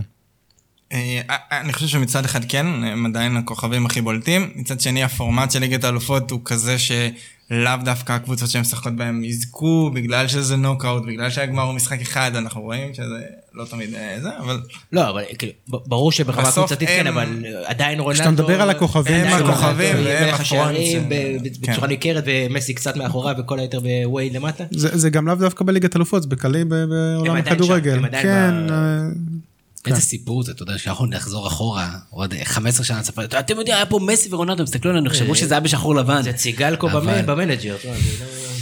הכל לא הגיוני עם השניים האלה, פשוט הכל לא הגיוני. אתה תראה את ו- המספר- נראה לי אתה תראה את המספרים האלה, נגיד לילדים עוד 15 שנה כן, שאומרים לא היה כדורגל. הגנות. לא היה כן, הגנה. אה, היה את עבר, עזר להם, אתה יודע, כזה, די, אל תהיה ילד כזה. אה, טוב, ואפרופו דברים לא הגיוניים, ליגת העל שלנו חוזרת, ומחזור השלישי בפתח. אה, מתן, מה מה הסיפור, מה מעניין אותך לראות בסוף השבוע הקרוב? אני לא יודע.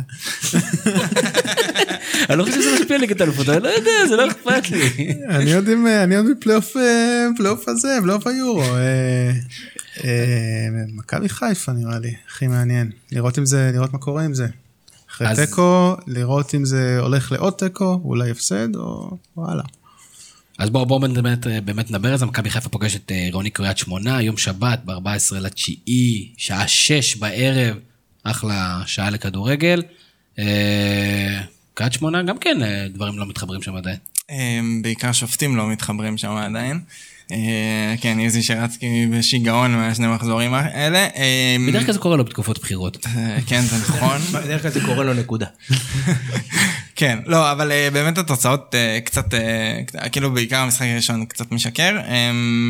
זה יכול להיות כדור שלג שעם המשחקים שיש להם, כי יש להם עכשיו מכבי חיפה וביתר, זה עוד יכול uh, להגיע למצב קטסטרופלי. Uh, אני כן חושב שיש שם קבוצה מאוד מעניינת, אני מאוד מעריך את דגו. Uh, היה מאמן של הפועל פתח תקווה עונה שעברה ועשה עבודה מאוד טובה. אם ייתנו לו את ההזדמנות, יש שם שחקנים, הביאו זרים מעניינים, יש שם בסיס טוב. זה, הם, הם לא יהיו תפאורה במשחק. הזה. משחק קריטי למכבי חיפה, קריטי, לא פחות. כאילו, זה נשמע דרמטי וזה, אבל זה קריטי להמשך הדרך, ל- ל vibe של הקהל, ל vibe של הקבוצה, ל- למאמן, ל- קריטי, קריטי, קריטי ל- להצביע... שבוע לפני ביקור אה, בבלומפילד. לפני, נכון, אתה מאבד פה נקודות וכבר מתחיל רחש בחש ואז אחרי זה משחק מול מכבי תל אביב ואז שוב פתיחת העונה מגמגמת, משחק מאוד מאוד מאוד מאוד חשוב. ויהיה מעניין לראות אם בלבול חוזר לשלושה בלמים. אני כמעט אה, בטוח, כמעט בטוח. בוא נאמר על זה. מכבי חיפה עירון נקראת שמונה. אני חייב להגיד פה מכבי חיפה. I think only win. אני חייב פה מכבי חיפה כי, תשמע, זה באמת קריטי. זה לא צחוק, זה מאוד חשוב. תוצאה? אה, 1-0 מכבי חיפה. 1-1. 1-1. 1-1. הפועל חדרה, הפועל רעננה, כנראה לעיני אצטדיון מלא, כנראה לעיני אצטדיון מלא, הפועל חדרה, הפועל רעננה, וואי, איזה משחק קשוח. יום שבת שעה שבע. תוצאה? אפס אפס. 1-0 חדרה. אה, 2-0 רעננה. 1-1. לדעתי רעננה לא פראייר בכלל, ניצחה את בית"ר ירושלים, לא יודע, זלזלו בהם. אחד המשחקים שכן מוטים מאוד מעניינים, אה, הפועל תל אביב סקציה נס ציונה. הפועל תל אביב, אה, תשמע, יש- ישב פה במקום שלך מתן אה, ניסו אביטן לפני חודשיים. המצב של ניסו אביטן לא, לא, לא פשוט בכלל, וחוץ מזה הם נפרדים מקלאודימיר, שהחליט לרדת ליגה, למכבי פתח תקווה, ליריבה של... אה, אה, של ראשון. עדיין לוזון, לראשון, זה היה לראשון. לוזון, סליחה, סליחה, סליחה, לראשון. מה, קורה בהפועל תל אביב? הם לא טובים. אוקיי, תודה לך. תודה. זה. מתחילת העונה, אני לא חושב שמשהו השתנה. עדיין? אגב, הם מנצחים את נס ציונה. אם הם לא ינצחו את נס ציונה, לא בטוח שיש לנו ניסו. לעוד לעוד שבוע. בפודקאסט. אולי נוכל להחביא אותו לפאנל, וניסו, אנחנו באמת אוהבים אותך, אבל אני, אני חושב שכאילו יש איזה vibe סביב הפועל תל אביב של שליפות, היסטריה. כמה מזה נכון, אדם? אמ, אני חושב שהם עשו קיץ לא טוב מבחינת הבניית סגל, אני חושב שזה, זה, מבחינת החלוץ, זה דברים שצועקים מתחילת הקיץ, מצד אחד זה, זה סגל נורא רחב, אבל אין שם 11 טובים, אה, זה, זה, זה ממש אה, זה, ואין חלוץ, אין מישהו שפשוט יבקיע. אה, בוזגלו, דרך אגב, נגד אשדוד ודווקא פתח. מצוין, אבל באמת שאין שם, אין חלוץ, אלטמן משחק נוראי. נגד רעננה. רעננה. אשדוד. אשדוד, סליחה. אמ, ובאמת משהו שם לא מתחבר, כאילו התקפה, אתה רואה אותם מניעים כדור, אתה רואה אותם משחקים, זה נראה כאילו, אתה לא מבין איך זה אמור להתכנס לגול, זה כאילו, זה, זה בעיה שהייתה תכלס גם שנה שעברה בהרבה בחינות, ו, ולא פתרו אותה, אה, וגם ההגנה לא נראית כזאת וזה אפילו קצת נחלש, רמזי ספורי עזב, ועוד כמה שחקנים. הדברים מעבר שמשפיעים, כל המסביב, הנהלה, אי אפשר להתכחש לקהל נגד ההנהלה, זה שיודעים שלא מצליחים להביא רכש, כאילו ה- ה- ה ecosystem שם אה, bad vibe גדול. רע, כן, אה, תוצאה, הפועל תל אביב נס ציונה. זה כאילו, את- על הראש, כאילו, ההיגיון אומר הפועל תל אביב, אבל כל פעם אנחנו אומרים הפועל תל אביב וזה לא קורה. נאחל להם ש... אני רוצה אותם חזקים, אז אני אלך עם הפועל תל אביב. כמה? 1-0. אחד. מאוד זהיר היום. כן, אה, 2-0 הפועל. טוב. 2-1 הפועל. אפס אפס. וואו. אתם יודעים, זה גם כן, הימור די בטוח. אם יהיה הרבה קהל זה יהיה אפס אפס. אה, הפועל כפר סבא מערכת מכבי תל אביב, יום שבת שמונה וחצי. משחק שנגמר בדקה 15. לא בטוח בכלל. לא בטוח, ברור שלא בטוח, בכלל, לא בטוח בכלל, אה, אבל זה במושבה, אני הולך עם 2-0 מכבי תל אביב. 1-1. אמ, 3-1 מכבי תל אביב. 3-0. בני יהודה, מכבי נתניה, יום א', שעה שבע. אחלה משחק משחק. מעניין, כן. אחלה משחק בני יהודה, מכבי נתניה. ברק?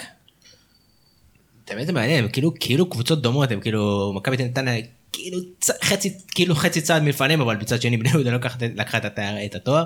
כאילו, יש על הקבוצה החביבה ביותר, שהיא ברמה אחת מתחת הגדולות, תמיד הן מתחרות ביניהם. אה, בשביל דניאל, אה, ניתן אה, 2-0 לנתניה. אמ, 2-1 בני יהודה. 1-1. אה, שתיים אחת בני יהודה.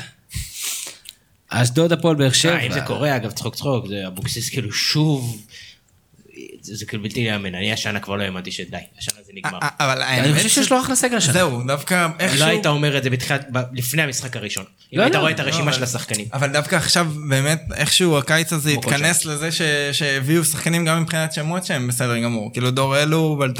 בלטקסה, אה, גדיר, אה, אז'ובל, סך הכל זה קאדר שהוא כן, סביר כן, מאוד. אבל אתה רואה את הסגל, אתה 11 זה- זה של פלייאוף עליון, על ב- הנייר, עזוב, אה, בלי ב- אבוקסיס. בליגה הזאת, אני לא חושב שהם לא הסגל זה גם שחקנים שאתה יודע שהם מתאימים בול כן. זה שיטת המשחק של אבוקסיס. לא, אבוקסיס- אלו בצד ימין, היכולות שלו ההתקפיות הרבה יותר טובות מההגנתיות, מתאים. בלטקסה כבר היה שם בקבוצה הזאת, אנחנו יודעים שהוא מכיר אותה, למעשה חזר גדיר אליה. עשה איזה קאמבק. גדיר זה בול בשבילו, אם יישאר בריא. אם יישאר בריא זה שחקן של double figures השנה בליגה שלנו. גם ז'אן טוב מאוד, ז'אן שנה שעברה היה אמור להיות שחקן הרכב אם היה לו מקום. אז נתי יש לך שם זרוק שם איפה. יש שם סגה סטמבי כישרון. נכנס טוב, סורו סטמבי שחקן מעולה, מצוין, אה, דן מורי ממשיך בהגנה. את פנישי הוא הפך לשחקן כדורגל פתאום, כן? זה באמת סגל סביר, וגם נתניה מול בני יהודה זה, משחק מעניין, כי זה ממש סגנונות הפוכים, כאילו נתניה מנסה לשלוט בכדור, מנסה לעשות לחץ, כאילו סגנון יותר דומיננטי, בני יהודה. סגנון ההפוך שלה. בהחלט אה, המלצת צפייה. מה שכן, איך אנחנו עם השעה, יום ראשון שעה שבע? אנחנו בסדר עם זה? אנחנו סבבה עם זה? זה, זה כאילו? השעה ששמים את המשחק שאמורים לא לראות, אז, אה, נכון? יש אה, ניסיון אה, להקדים. כן, כן, בוא נראה. בוא, נראה איך זה עובד. אנחנו כמובן בעד שגם ימשיך הרבה קהל, רק שיהיה גולים, שיהיו כמה שיותר שערים. מ"ס אשדוד הפועל באר שבע, יופי של משחק, באר שבע מתקשה, אני חושב שכל הקבוצות הגדולות מתקשות ב- ב- בבוקסה הזאת ב- בי"א, יום ראשון שמונה ורבע. אדם, אמ, 2-0 באר שבע. 2-2. מתן תיקו, לא חושב שיהיה הכרעות. שתיים. מתן לא חושב שיהיו לא, הכרעות. הייתי הולך על באר שבע, אבל אני מאוד מחזיק מאשדוד השנה. אני ראיתי גם חושב אותם כמה שאשדוד משחקים, לא. בטח בבית. אה, 2-1 באר שבע, זה יהיה קשה. אוי ואבוי לליגה, שוב, אני זה שהטפתי פה שמכבי תל אביב לא תהיה חזקה שנה קודם, אוי ואבוי לליגה עם קבוצות כמו באר שבע, ביתר, מכבי חיפה לא ינצחו את המשחקים שהם צריכים לנצח. אני מאוד מקווה, אז אתה עושה בעצם בחירות סוציאליות, אתה לא אומר את אני הדעה שלך. אני רוצה ליגה חזקה, וגם אמרתי את זה בתחילת השנה, אני רוצה ליגה שהחזקות... חזקה, אשדוד יותר חזקה מאשר הייתה שנה אני שעברה. רוצה שהחזקות יהיו חזקות, זה יוסיף עניין לכולם. אז כמה אתה אומר שיהיה? באר שבע 2-0. בסדר. בית"ר ירושלים, אם יש מישהו שצריך לנצח את המשחק שלו, פוגש את הפועל, פוגש את הפועל חיפה יום שני שמונה ורבע, דרך אגב, אחלה משחק. אה, בטדי, שבתקווה שיהיה כמות אה, קהל יפה. מתן, איזה תיקו אתה בוחר שיהיה במשחק הזה? 1-0 ביתר. על הבית"ר. אדם. אה, אחת אחת. יש לי תחושה, לא יודע למה, אבל יש לי איזו תחושה שלאללה הולך להפקיע מולם. אני לא יודע איך זה ייגמר. בינדר דנדל. אה, אני חושב שיהיו הרבה שערים במשחק הזה. אה, בסוף אפס אפס. משמים. שלוש אחד בית"ר. דרך אגב, הפועל חיפה התחזקה, גידי קניוק הצטרף, זה רכש מאוד לא יואב קצין. יש גידי קניוק יופי של שחקן. 2-1 הפועל חיפה, ורוני לוי, אם זה יהיה המצב, צריך לדאוג, לדאוג, לדאג. ל- לרכב ממוגן, צריך לדאוג. או רכב חלופי, הוא יצטרך להחזיר את הליסינג. אה, יש שם איזה כישרון, אחד הארבעה, שלוש- שלושה ארבעה משחקים זה יתפרץ, לדעתי זה יהיה אחד המשחקים. הפועל חיפה לא פריירית בכלל. ראיתי אותה נגד מכבי חיפה, אחלה, אחלה קבוצה, אה, למרות שזה היה באחד לחמש הזה שגילי ורמוט רץ. עוד הערות, דברים לגבי ליגת העל שלנו? שאלות גולשים. אה, יואב ניר שאל לגבי ערן זהבי, האם יש לו מקום באחת מחמשת הליגות הבכירות באירופה? לדעתי דיברנו על זה בצורה, לא ניכנס לזה. אה, טל בר יוסף שאל למה אנחנו כולנו, אם כולנו מכירים את מצב הבלמים בארץ, למה אנחנו מתפלאים שאין בלמים בהרכב? גם על זה דיברנו, האילוצים של אה, של השחקנים נקודה השונים. אחת בנושא הזה באמת כאילו ההבדל בין חוליית ההגנה שלנו לשאר זה שאין לנו בלמים לגיונרים בכלל.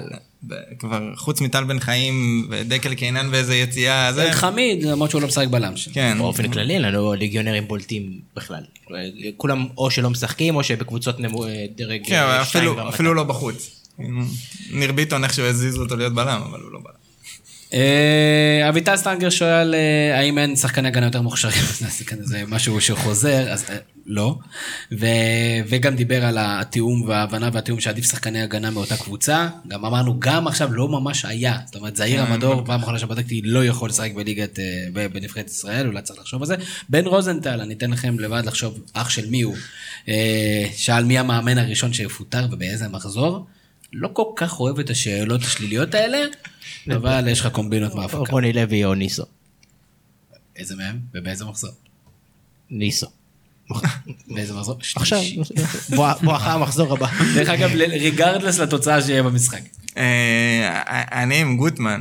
אה, הוא ממש בבעיה. אלי גוטמן. וכנראה. כן, אלי גוטמן מפוטר מערוץ הספורט. הוא גם מהלך שם על אה, ביצים. גוטמן שם בבעיה עם האוהדים, עם ה... זה... לא ברור. אה, בסדר, אני גם כן יאמר. אני מהמר שמסאי דגו, אחרי המשחק, ב... אחרי המחזור הרביעי. אה, דבר שני שבן שאל, בלבול והרצוג משחקים אותו דבר. עושים חילופים מוזרים, ובמבחן התוצאה נכשלים. אז למה אחד קונצנזוס להשאיר ואחד להעיף? אני חייב להגיד שאני לא בטוח שבלבול נכשל במבחן התוצאה.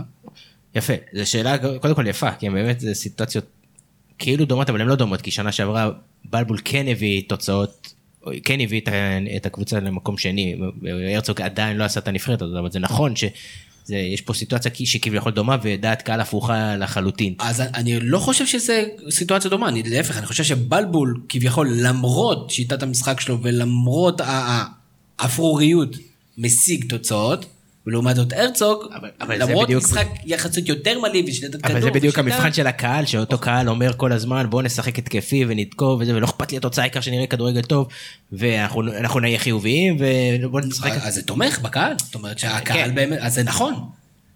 אני לא יודע, כאילו את האמת תמיד איפשהו באמצע. אני חושב שא', כן, אם מסתכלים במבחן התוצאה, בלבול שנה שעברה, משחק חשוב נגד סכנין, גביע וזה היה, אפשר להתווכח על מבחן. התוצאה, וגם עכשיו, אני חושב שא', הנקודה שבאמת צריך להתייחס אליה זה הסגנון, נכון, זה שלושה בלמים, אבל הצורת משחק לעומת הקודמים היא שונה לגמרי, מכבי חיפה הפכה מקבוצה סופר דומיננטית שמנסה להשתלט על המשחק ולשלוט בכדור, היא פשוט לא עשתה את זה טוב, לקבוצה ש...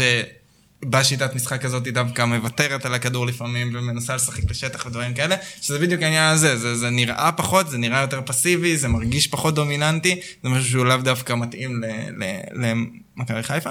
אני חושב שמצד שני, הרמת תסכול מהנבחרת וכאילו ההבנה שאי אפשר, כלומר זה לא משנה מה נעשה, אנחנו לא באמת נצליח, לעומת מכבי חיפה שהציפיות הן עדיין כן להיות תחרותיים, שמה, שם בסוף הפער. כלומר, ואני שוב חוזר לגולים, ש- שאנחנו חוטפים גול ישר אחרי שאנחנו מפקיעים, זה כאילו בעיטה לבטן.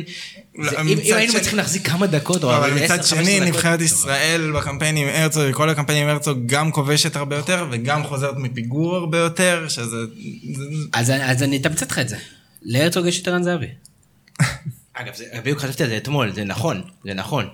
תמיד יוכלו לטעון מה היה אם לא היה את ערן זהבי, וזה אותו טענות שיש לכל מאמן מכבי תל אביב באליפויות. בסדר, מצד שני, כאילו, להרצוג יש מקום מאוד מרכזי בזה שערן זהבי עושה את הוא- מה שהוא עושה, הוא הוא- בכלל הוא- היה הוא- מחוץ לנבחרת. זה- הייתי, זה היה מחזק את הטענה הרבה יותר אם, אם הוא, לא היה ככה בכל מקום אחר. פשוט הוא ככה, ערן זהבי הוא בכל מקום אחר, בכל מאמן אחר, אז זה פחות, חוץ לא, מבנבחרת. אצל גוטמן ואצל אלישע הוא לא היה כזה.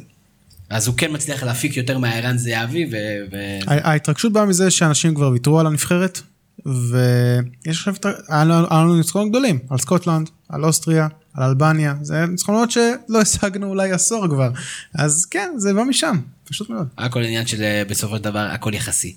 מוטל רפלד אה, שאל אותנו אה, האם הרצוג באמת חייב להמשיך או שהגזמנו, במילה, כי דיברנו על זה. חייב. נמשיך. להמשיך, מה האלטרנטיבה? תמיד אני שואל, מה האלטרנטיבה? בדיוק. בלבול. חייב להמשיך. איך כלל דיברנו? השאלה מי יחתום על החוזה שלו כדי להמשיך, הסיכוי היחידי שעוד הייתי... מי האיש שאחראי אין איזה עכשיו? פרסונה, שאתה- זה הטרגדיה הכי גדולה, שאין איזה מישהו שמוביל את זה, וזה לא משנה. לא, הסיכוי היחידי שעוד איכשהו הייתי מצליח לחשוב על זה, זה שאם יש לך בסוף, סתם איזה שלישייה בסוף, ברק בכר, אבוקסיס, הרצוג, אפשר לעניין פה איזה דיון. עדיין הייתי ממשיך עם הרצוג, אבל נגיד, אבל כנראה שזה לא המצב ואף אחד מהם לא מתכנן לפרוש כרגע ולהיות מאמן נבחרת, אז... רגע, אם התוצאות שמדבר עליהן מתן בכור אה, מתקיימות, שווה אגב לעשות סקר, שווה. סתם בשביל ה... שנקרא, בשביל הצהוב, לעשות סקר של בכר, אבוקסיס, הרצוג, ומעניין מה יקרה. אגב, מה אתה חושב שיהיה התוצאות? עכשיו, כשהכל כל כך חם, וה- כן, כן, ואחרי הריאיון שלו בסוף המשחק, ואחרי זה, אני בטוח שיהיה דרמטי לטובת אה, לטובת הרצוג. אני לא בטוח. אני גם לא בטוח. אני עם הרצוג. אני חושב שדווקא אבוקסיס ייקח את הרוב. אפשר לנסות. יאללה, מה זה אפשר? אנחנו ננסה, challenge accepted. עוד שאל גם כן לגבי דאבור, למה הוא לא מצליח להגיע לידי ביטוי בנבחרת, דיברנו על זה. אה, כאמור, הפודקאסט הוא חלק מהתכנים האומיים של אתר הזווית, אנחנו מזכירים לכם להיכנס לאתר, להגיב ולכתוב בעצמכם. שבוע האחרון היה המון המון טורים נהדרים. אה, דרך אגב, אחד מהאנשים שכתב טור נהדר השבוע הוא עופר גולדמן, ועופר גולדמן גם כתב לנו בקבוצת הגולשים נקודה מעניינת. אנחנו הרבה פעמים מדברים על אה, קבוצה עם אופי. יש נבחרת, יש אופי, אין אופי, חסר אופי, אז הוא החליט פשוט אה, להקריא לנו מה זה אופי מתוך ויקיפדיה, והוא אמר, אה, אופי זה אישיות, או אופי הוא מכלול התכונות הנפשיות הנרכשות והמולדות המכתיבות את ההתנהגות, המחשבות והתחושות של הפרט, במצבים בהם פרטים אחרים לא בהכרח יתנהגו, יחשבו ויחושו כמותו. עכשיו תסבירו לי, למה אתם מתכוונים כשאומרים שלקבוצה אין אופי? מתן, אני חושב שזה אתה סיכום, מייצג את התקשורת. זה סיכום יפה, אני חושב שזה סיכום יפה. אני אספר לכם סיפור מצחיק, אה, שהייתי, דיברתי עם חברים, פעם אה, היינו במשלחת לבית ספר לבניה לוקה, זה בבוסניה. שם חבר'ה סרבים שדיברנו איתם, והם אה, שאלו אותנו, תגידו לי, איך אתם כאלה גרועים בכדורגל אם אתם מגיעים ממדינה שעברה כל כך הרבה ואתם צריכים להיות כאלה פטריוטים כלפי המדינה שלכם, כי ככה הם רואים את זה מבחוץ. אמרתי להם, ככה אתם רואים את זה? כי אנחנו לא באמת נמצאים שם. ואז ירד לי איזה אסימון של אה, אה, הנבחרת היא סוג של מראה של החברה. ואם אנחנו חברה ש... אה, אנשים לוקחים דברים מאוד בקלות, והרבה דברים, הרבה אנשים לוקחים דברים באיזי, ויש פה, יש פה, יש פה גם גישה של אה, אה, לא נורא, ו- ואתם אתם יודעים, יש, יש לנו את הדבר הזה העיקר המאמץ, יש לנו, הנה, זה מה כן, שאנחנו מדברים. יש לנו, יש לנו קצת, אה, יש לנו קצת בעיה בחתירה למצוינות, הייתי אומר. אה, אז בסופו של דבר הנבחרת והאופי שלה היא איפשהו מראה של החברה, אנחנו צריכים לזכור את זה. אם אתה שואל דעתי. אם אתה שואל אותי, אגב, מה שאתה אומר, זה לא חתירה, פחות חתירה למציאות, דווקא זה יש לנו אנשי צבא ושרצים. יש לנו הם בעיה לא באים לכדורגל. יש לנו בעיה ב... בלעבוד שיטתי ויסודי ועקבי, ומצחיק שיש לנו מאמן אוסטרי לדבר הזה שהוא כאילו הכי... הישראלים רוצים הכל כאן ועכשיו, נכון? שוב, אני חושב שאין לנו את זה בספורט, ובגלל זה אין לנו תרבות ספורט, אז אולי זה הסיפור. אנחנו לא נבחרת בלי אופי, אנחנו נבחרת בלי תרבות. זה לא שאין, זה לא חושב שזה אופי, זה כן, זה, זה, זה הקטע. מעניין, יפה מאוד. אה, זהו, אה, מתן בכור. אה, קודם כל המון בהצלחה בתפקיד תודה רבה, החדש תודה רבה, הספורט. אה, תמשיך לייצג אה, ולהשמיע קול אה, איכותי וטוב ב- בפלטפורמות המרכזיות. מה נאחל לך? בריאות, תמשיך לייצג את הזווית יפה. בכיף, תודה. אדם רוזנטל, אה, מתי הדרבי נגד מכבי פתח תקווה? עוד שבוע וחצי. יום חמישי, לא יודע מה הקטע. אה, זה במקום אה, מכבי ביורוליג, יפה כן. מאוד. אז אה, מה נאחל לך? להישאר במקום הראשון בליגה הלאומית. אנחנו בעד.